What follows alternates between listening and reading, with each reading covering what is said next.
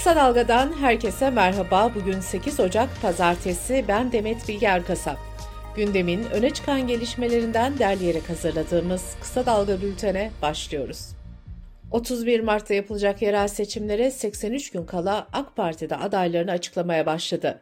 İstanbul Büyükşehir Belediye Başkan adayı eski Çevre ve Şehircilik Bakanı Murat Kurum oldu. CHP'de İstanbul adayı olarak mevcut başkan Ekrem İmamoğlu'nu açıklamıştı. AK Parti'nin Muğla adayı eski CHP'li vekil Aydın Ayaydın olurken İyi Parti'den AK Parti'ye geçen Nebi Hatipoğlu da Eskişehir'den başkan adayı oldu. Kadın Adayları Destekleme Derneği Başkanı Nuray Karaoğlu, CHP lideri Özgür Özel'i ziyaret ederek siyaset okulunun çalışmalarını anlattı. Özgür Özel de siyaset okuluna katılan kadınların listesini istedi. Eski Ülke Ocakları Genel Başkanı Sinan Ateş cinayet ilişkin soruşturma iddianame aşamasına gelmişken savcı sürpriz bir şekilde iki ay sağlık raporu alarak izne çıktı. Dosya başsavcı vekiline devredildi. Bu arada dosyanın kritik şüphelilerinden MHP'li avukat Serdar Öktem tahliye talebinde bulundu. 6 Şubat depremlerinde Adıyaman'da yıkılan ve 72 kişiye mezar olan İsyas Otel'e ilişkin 11 sanığın yargılandığı davanın ilk duruşması 4 gün sürdü. Otelin sahibi olan tutuklu sanık Ahmet Bozkurt suçun kendisinde değil depremde olduğunu söyledi. Bozkurt 7.7 yerine 7.2 şiddetinde olsaydı otel yıkılmayacaktı dedi. 5 sanığın tutukluluk halinin devamına karar veren mahkeme duruşmayı Nisan'a erteledi. 6 Şubat depremlerinde Hatay'da 97 kişinin yaşamını yitirdiği City bloklarının müteahhidi Mehmet Özkan ise serbest bırakıldı. Aileler bu karara isyan etti. Maraş depremlerinde büyük yıkımın yaşandığı Hatay'ın Samandağ ilçesinde prefabrik evde çıkan yangında 4 yaşındaki İsa Can ve 1 yaşındaki Doğa Hüzmeli isimli iki kardeş yaşamını yitirdi. Yangının elektrik kablosundan çıktığı belirtiliyor. Milli Eğitim Bakanı Yusuf Tekin, CHP'li Bekir Başevirgen'in soru önergisine verdiği yanıtta 2023 yılında 157.576 öğrencinin üniversiteyi kazanmasına rağmen kayıt yaptıramadığını bildirdi. Bakanın verdiği bilgilere göre son 5 yılda 268 binden fazla öğrenci de kaydını dondurdu. Şarkıcı Volkan Konak sosyal medya hesabında Diyanet personelinin eğlence mekanlarından alınan vergiyle maaş aldığını belirtmiş ve bir kadehte sizler için içiyorum demişti. Diyanet İşleri Başkanı Ali Erbaş, Volkan Konak hakkında suç duyurusunda bulundu. İçişleri Bakanı Ali Yerlikaya, yeni yılın ilk dört gününde yapılan operasyonlarda haklarında arama kaydı bulunan 4853 firarinin yakalandığını duyurdu. Turizm amaçlı konut kiralama ile ilgili düzenleme yürürlüğe girdi. Konutlarını 100 günden az süreyle kiralayan ev sahipleri apartman sakinlerinden onay alacak.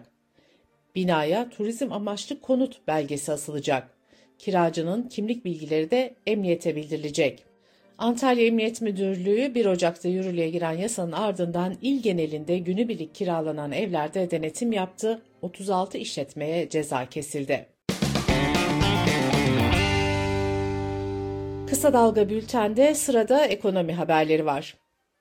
Memur ve memur emeklilerinin zammı bu hafta belli olacak. Enflasyon verisinin ardından zam oranı %49.25 olarak belirlenmişti. SGK ve Bağkur emeklilerinin zammı ise %37.75 düzeyinde kaldı.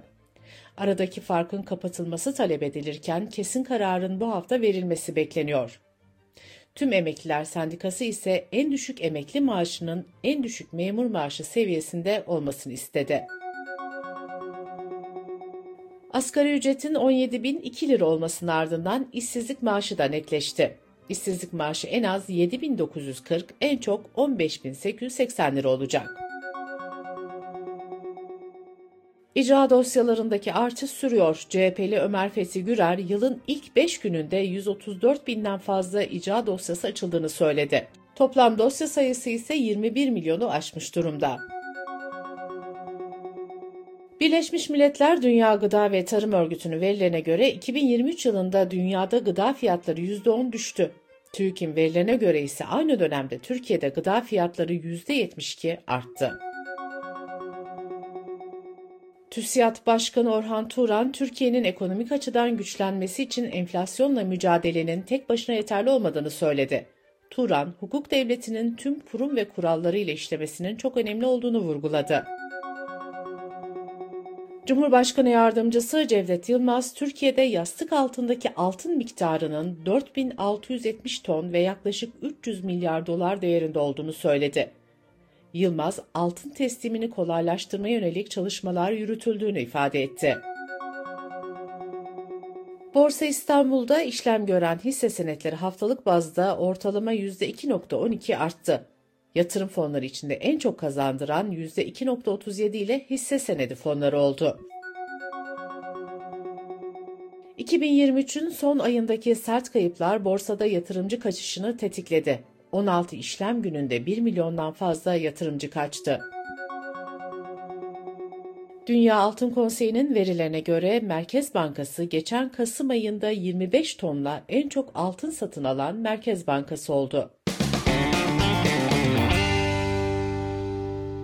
Dış politika ve dünyadan gelişmelerle bültenimize devam ediyoruz.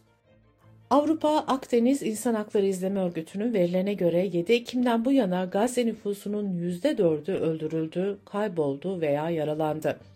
Yaklaşık 68 bin konut yıkıldı. Altyapının %70'i zarar gördü. İsrail 7 Ekim'den bu yana Batı Şeria ve Doğu Kudüs'te 5680 Filistinliyi de gözaltına aldı. Tel Aviv'de bir araya gelen binlerce İsrailli, Başbakan Netanyahu'nun görevden alınmasını ve erken seçime gidilmesini istedi. Ukrayna, Rusya'nın S-300 füzelerini kullanarak Donetsk bölgesine saldırdığını ve çok sayıda kişinin hayatını kaybettiğini duyurdu.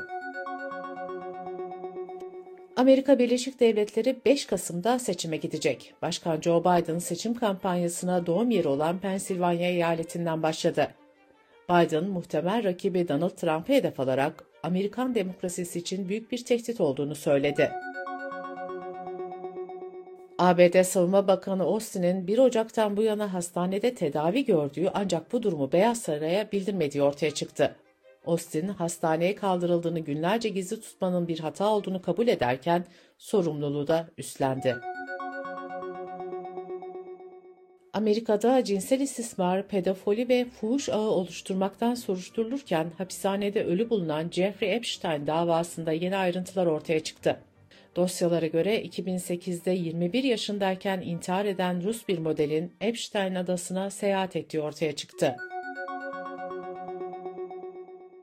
Amerika'da bir yolcu uçağı havadayken gövdesinden bir kısım koptu, uçak acil iniş yaptı.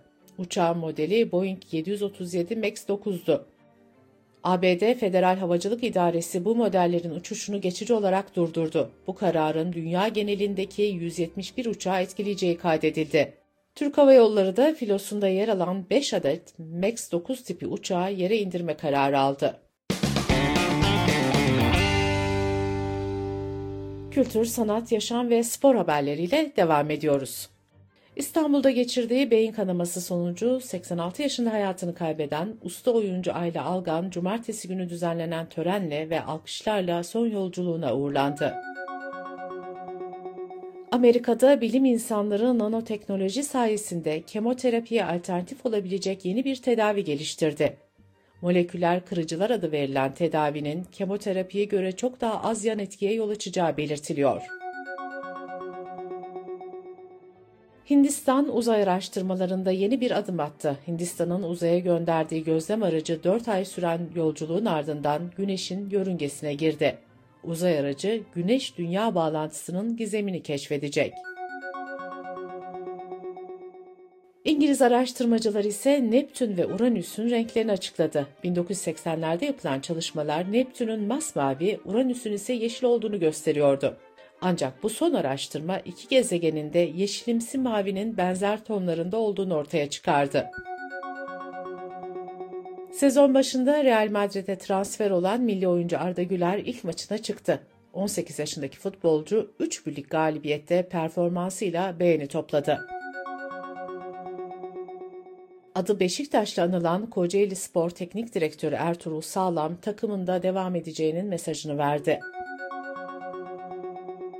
Dünya Kupası'nı hem oyuncu hem de teknik direktör olarak kazanan ilk isim olan Mario Zagallo 92 yaşında hayatını kaybetti.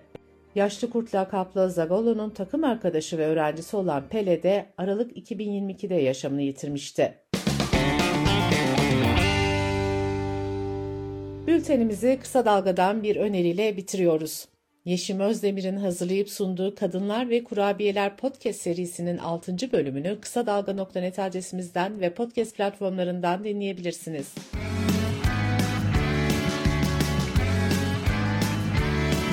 Kulağınız bizde olsun. Kısa Dalga Podcast.